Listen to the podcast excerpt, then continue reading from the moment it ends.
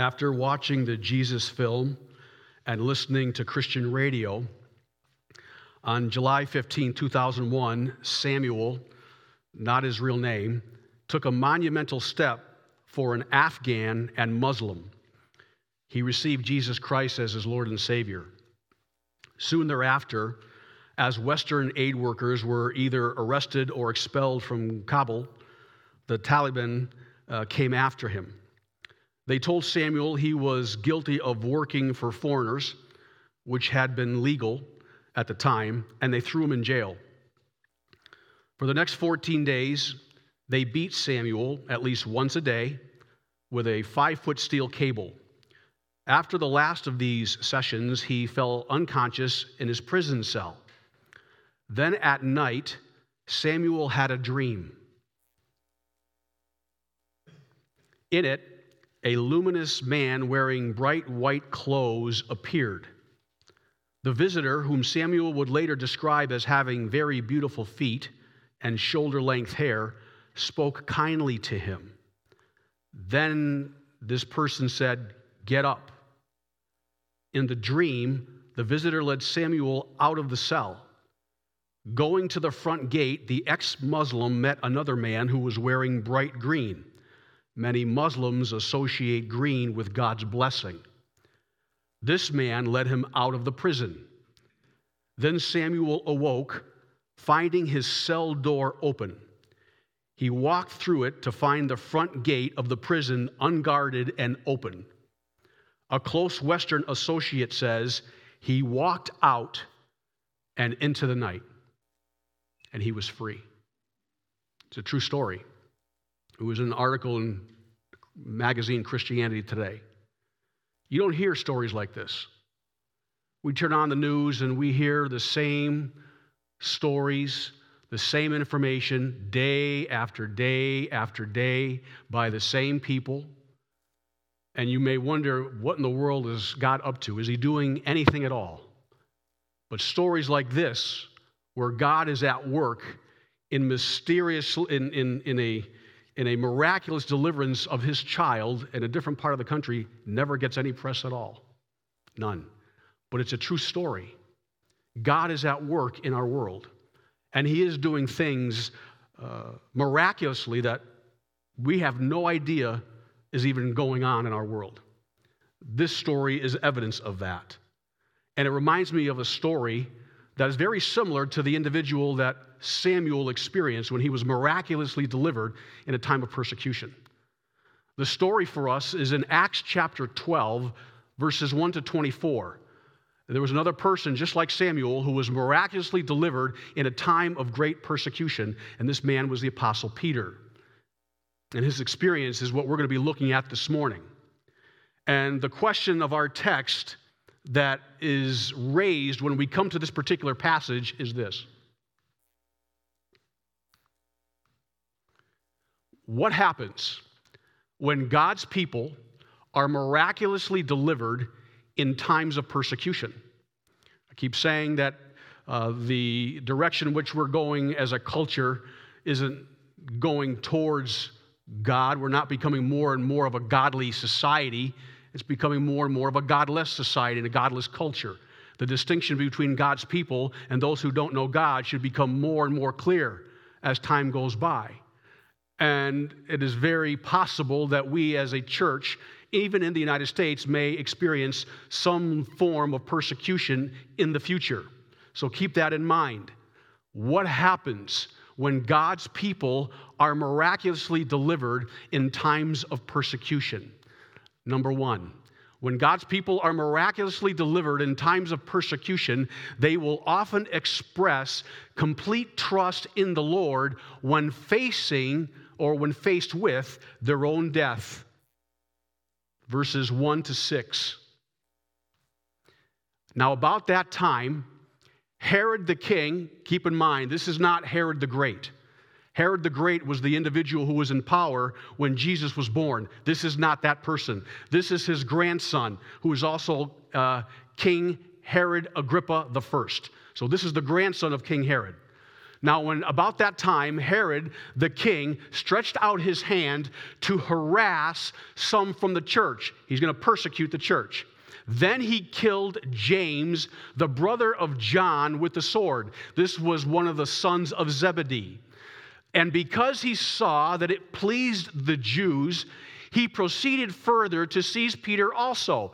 It is interesting that, like many leaders, they want to ingratiate themselves to their constituency. So he decides to take James. When he sees that James is, when the Jews, those who are hostile to Christianity, see that this man persecutes and kills James, hey, I might as well just continue to ingratiate myself to the people. And he decides to take Peter also. However, it was during the days of unleavened bread. This was a feast that lasted about a week long, and it coincided with the feast of Passover. So, when he arrested Peter, he put him in prison and delivered him to four squads of soldiers to keep him, intending to bring him before the people after Passover. He doesn't want to kill Peter during the Passover, that would be insensitive to the Jewish religion and the Jewish faith. So, what he's going to do, he's going to put him in custody during the week long uh, Passover feast, and then he's going to bring them before the people to execute them after trial. That was his purpose. Peter was therefore kept in prison, but constant prayer was offered to God for him by the church. And when Herod was about to bring him out, on the night that he was about to bring him out to have a trial and most likely execute him, that night, Peter was sleeping bound with two chains between two soldiers, and the guards before the door were keeping the prison. Isn't that something? On the very eve that he is about to be executed, he is fast asleep. Let me ask you this. If you know that you were going to die tomorrow, would you, be, would you have a good night's sleep tonight? And Peter knows that he's probably going to be beheaded. And he is fast asleep. What does that tell you about Peter? Means he had absolute trust and confidence in his God. Keep in mind, this is the same Peter who earlier on, when he was in the midst of a storm, you see this account in Mark 4 35 to 41. The disciples were in the midst of a storm because Jesus told the disciples to go to the other side and they end up getting it caught into a massive windstorm. The windstorm was so severe that the waves caused the water to go into the boat. The boat was going to drown. The disciples became so fearful they thought they were going to die, and they went and woke up Jesus because what was he doing? Sleeping. They were so concerned that they were going to die. They wanted to, hey, Jesus, aren't you going to do something about it? That's that Peter was in that boat. And now we see him much later what is he doing? He's just like Jesus in the midst of a difficult time. He is fast asleep. When God miraculously delivers his people from persecution, oftentimes you will see God's people having and expressing complete confidence in God, even in the face of their own death. And this is the state that we see Peter in. This is a possibility. We may never experience the things that Peter experienced in terms of how we may come to our own finality in terms of our existence in this world. But we can have peace and we can have complete trust in God no matter what our future holds, no matter how bleak the future may be for you personally or the state of the circumstances of the society in which we live. No matter how ominous it may be, we can still be people who have absolute, complete trust in Jesus Christ. And when we do, we can have the kind of peace that Peter has, so much so that he was out cold. That's what this is telling us. And you will often find when God delivers people in times of persecution, when they really trust Him, it's expressed this way. This is what this story is telling us. Peter had absolute, complete trust in his God. It didn't matter what was going to happen to him because he knew where he was going to be afterwards. Jesus says, Don't fear those who take the body in this world. Fear the one who can take both soul and body and throw them into hell. Those are his words, not mine. Peter did not fear the first death, it was the second one that he feared. And this was evidence of that. So, when God's people are miraculously delivered in times of persecution, they will often express complete trust in the Lord when facing their own mortality.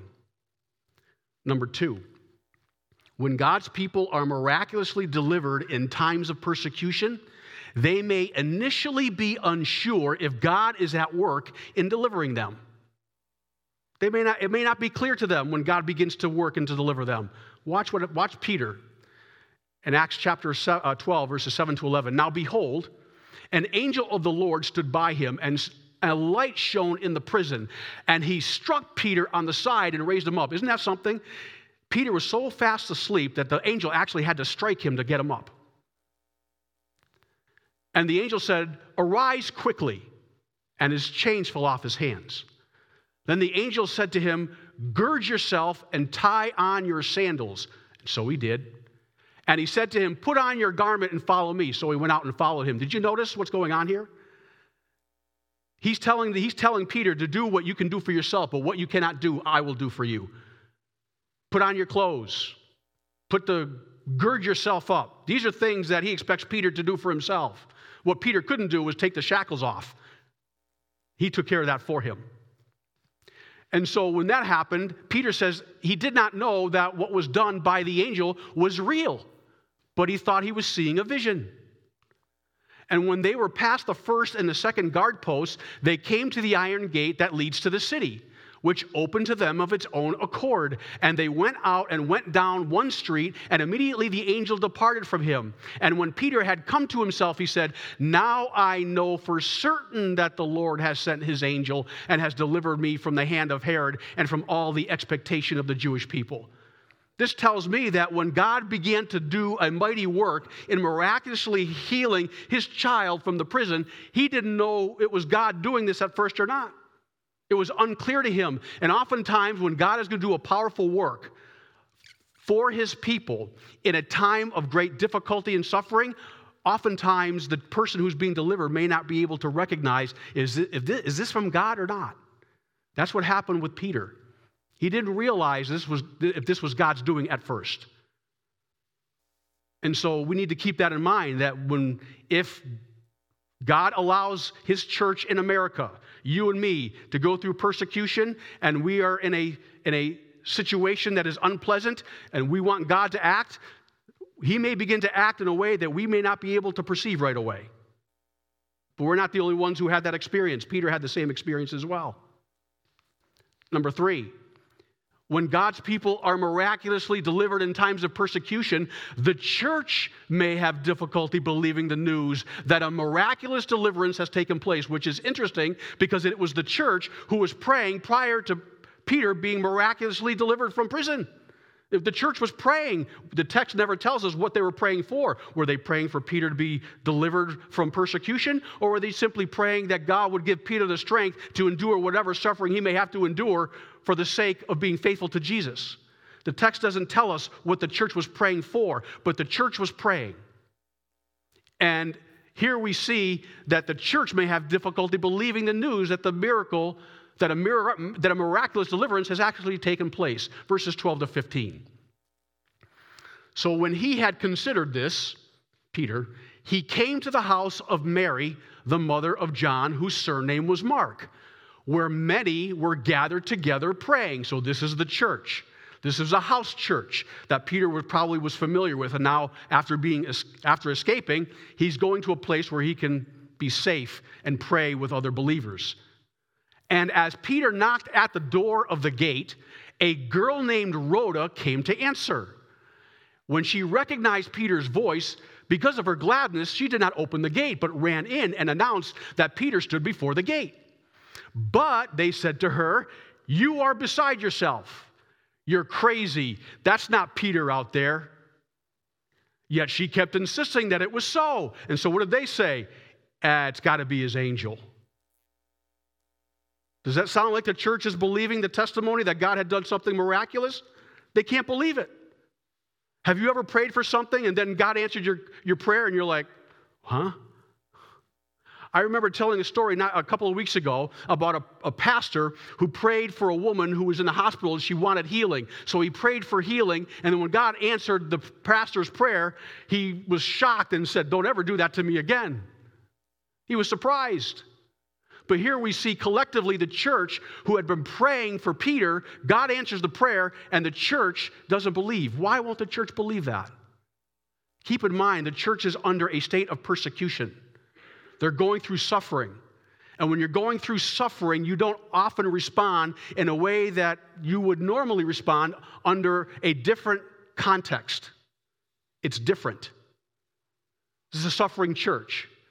But here we see the church has a hard time believing the testimony of Rhoda. They think she's crazy. And by the way, it says they, why would they say it's his angel? Why would, the, why would they say that? Um, it was in Jewish belief at that time, they believed that there was a guardian angel. And the guardian angel, they believed, would often manifest itself in the appearance or the form of the person in whom they were assigned to protect. Not only was that belief existent at that time, they also believed that upon the death of an individual, the spirit of the person stayed on the earth for about three or four days after that person's death. So they don't believe that it's Peter's there. They may have believed that Peter had died, and what she was seeing was his spirit, his angel.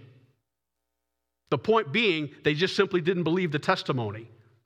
And so that will happen in a time of persecution. The church of Jesus Christ will have a hard time believing a miraculous story that God actually delivered his child, even after praying. It happened then. And we can expect that to happen in the present or in the future in times of persecution. So be ready for it. God is telling us this is His word. This is what I want you to know. You know why? Because I love you and you need to know. We may not want to be talking about these kinds of things in a church, but it's in His Word, and it's in His Word for a reason, because He wants the church to know these things. So we're not surprised when they happen. Number four, when God's people are miraculously delivered in times of persecution, the news of the miraculous deliverance must be told to the rest of the church so that they may be encouraged in difficult times, even if they don't want to believe it. You tell them anyway. Verses 16 and 17. Now Peter continued knocking, and when they opened the door and saw him, they were astonished. But motioning them to, with his hands to keep silent, because don't draw attention, because I don't want to be discovered he declared to them how the Lord had brought him out of the prison. And he said, Go tell these things to James and to the brethren, to the rest of the church. And he departed and went to another place. James here is not the son of Zebedee who was killed. This is James, the brother of Jesus, who would eventually become the leader of the church in Jerusalem. And he wanted them to know that in the time of persecution, God was at work and he delivered me. I'm not dead. I want you to be encouraged with this news. So the point is this that when God decides to deliver his people miraculously in times of persecution, that news must be told to other believers so that they can be encouraged and have hope in the midst of a difficult time. Another, another point I want to I want to touch on is the fact when Rhoda and the church were arguing with each other about whether or not Peter was alive or not. Peter could never get inside. Peter couldn't get inside the house because those within the church were fighting with each other. And when the church is fighting with each other, those who are trying to get into the church won't come in. That's true. And so the church needs to be aware of its own condition. We don't want to be fighting with each other in the church because when we are focused inwardly with our own personal conflicts, then those who are outside never get in. So we need to be aware of that as well. Number five, when God's people are miraculously delivered in times of persecution, the judgment that was meant for God's people to experience will often be foisted upon the enemies of God's people. Verses 18 and 19. Then, as soon as it was day, there was no small stir among the soldiers about what had become of Peter. But when Herod had searched for him and not found him, he examined or cross examined the guards and commanded that they should be put to death. And he went down from Judea to Caesarea and stayed there. Isn't that something? The very method that Peter was going to be killed ended up being experienced by those who were guarding him. I remember I did a series on the book of Esther uh, maybe about a year ago. And some of you may have been familiar with Haman. Remember Haman? Do you remember what Haman did? He was upset because a man by the name of Mordecai, a Jew, would not bow down to Haman because Haman wanted, he wanted respect. And he wanted all the Jews to bow down to him, Mordecai specifically. Mordecai wouldn't do it. So Haman wanted to put this Mordecai and all the Jews to death, and eventually was able to get a, a, a decree to kill all the Jewish people. But we, do you know what happened with Haman, right? Whatever eventually happened with Haman? I want to read this to you. In Esther chapter 7, verses 9 and 10. Now Harbona, one of the eunuchs, said to the king Ahasuerus, Look, the gallows, 50 cubits high, which Haman made for Mordecai, who spoke good on the king's behalf, is standing at the house of Haman. Here's this, here's this, uh, um, this gallows. Here's this gallows. Here's this instrument of death, right? He said, here's this, here's this gallows. And the king said, hang him on the gallows. So they hanged Haman on the gallows that he had prepared for Mordecai. Then the king's wrath subsided. The very gallows that were meant for Mordecai ended up for Haman.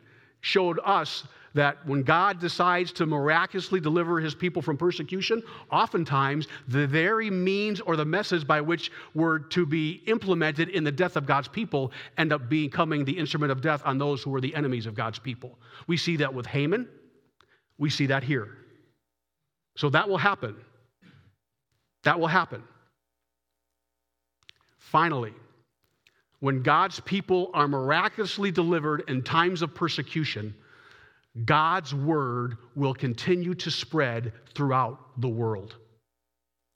Verses 20 to 24.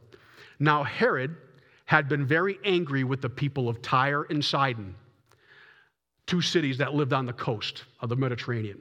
But they came to him, the people of Tyre and Sidon, they came to him with one accord, and having made Blastus, the king's personal attendant or aide, their friend, they asked for peace. Why? Because their country was supplied with the food by the king's country. They had economic reasons, so they wanted to make nice with King Herod of Agrippa. So on a set day, Herod, arrayed in royal apparel, sat on his throne and gave an oration to them, a speech and the people kept shouting, The voice of a God and not of a man. Then immediately an angel of the Lord struck Herod because he did not give glory to God, and he was eaten by worms and died. But the word of God grew and it multiplied. The author has set these two uh, stories uh, these two bits of information in contrast to each other. He wants to show that the, the end of the individual who was trying to persecute God's people and limit God's program from going forward had an end where he was eaten by worms and died. They say they had it at some kind of an intestinal issue and died five days after he came down with this. But God's word, in contrast to the individual who tried to keep God's word from going forward, the word of God grew and multiplied. It's a solemn warning to anyone who dares try to keep and interfere with God's program in the world. It's, you're not going you're not going to win. You will be judged, and God's program will go forward regardless. And that gives us hope and confidence in our God in a time of persecution that no matter what anyone does or tries to do to his bride, the church, it will not keep God's word and God's program from going forward. It will continue no matter what. Isn't that true? Amen?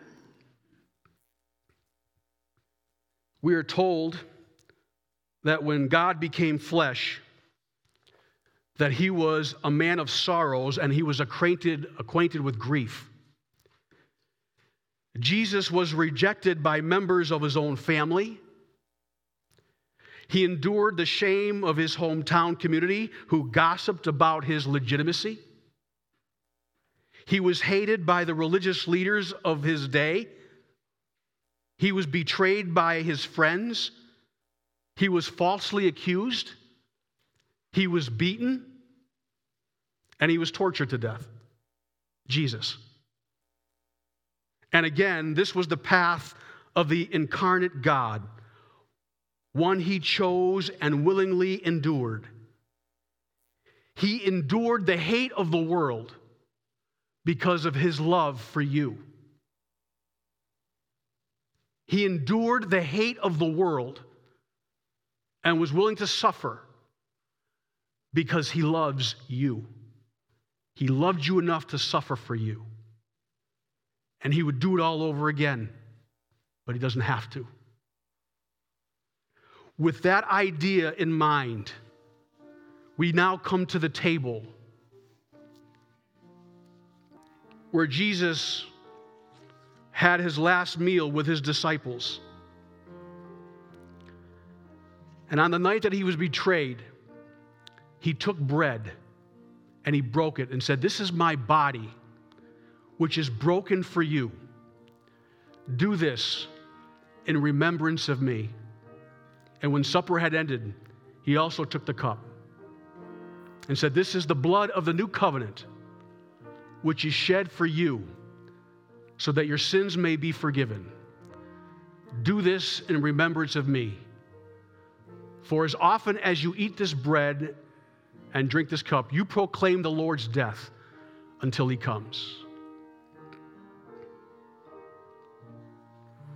The bread that we break, is it not a participation in the body of Christ?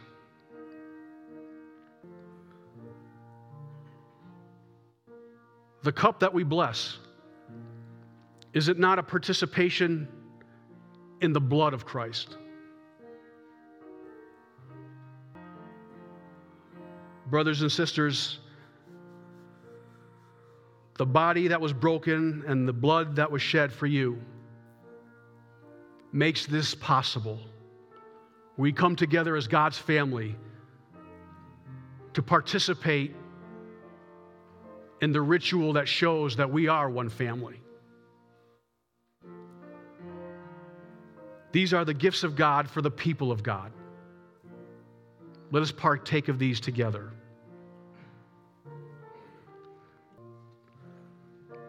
I will pass these elements out. I will ask that you just hold on to these elements so that we can partake of them together. We do have gluten free, so if you need gluten free bread, we have some here for you. The body of Christ, which is broken for you and for me. Let us partake together. The blood of Jesus Christ that is shed so that our sins may be forgiven. Let us drink together. Would you please pray with me? Father, we thank you uh, for your presence among us. We thank you, Lord, for the gift of your Holy Spirit. We thank you for the, your church, for the fellowship of believers, and that we have the opportunity to proclaim who you are and to celebrate what you have done and are doing in and through your people. And Lord, we are grateful for your word. Your word is truth. And we long to see you and we long to hear a word from you in your word, even if it has to deal with persecution.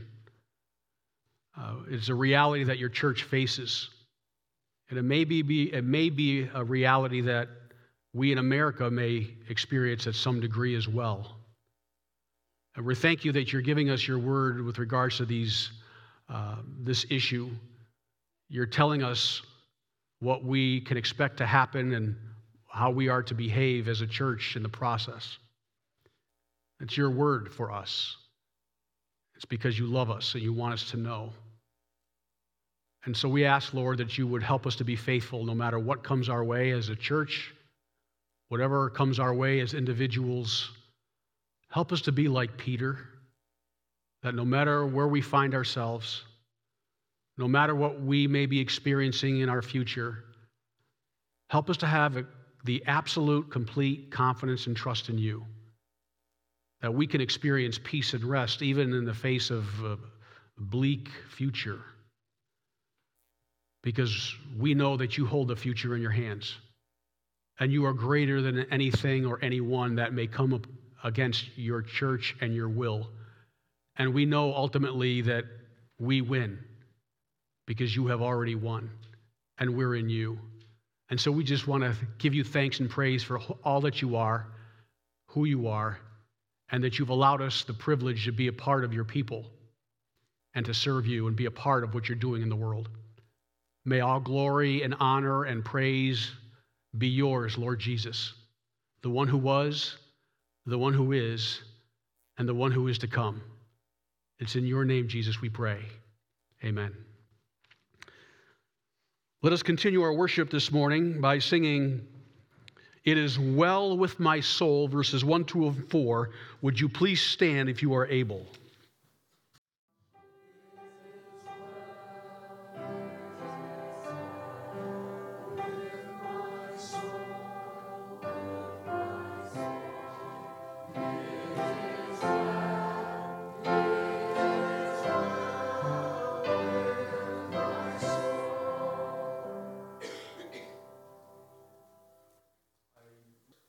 And I can't help but wonder when Peter was in prison, before he fell asleep that night, if he was singing this song. No matter what happens, no matter where you find yourself, no matter where you may be, in the midst of persecution or not, we know Jesus loves us. And because of that, we can say, It is well with my soul. Receive the benediction. May the Lord bless you and keep you. May the Lord make his face shine upon you and be gracious to you. And may the Lord lift up his countenance upon you and give you his peace. Now go in peace, for it is well with your soul. Amen.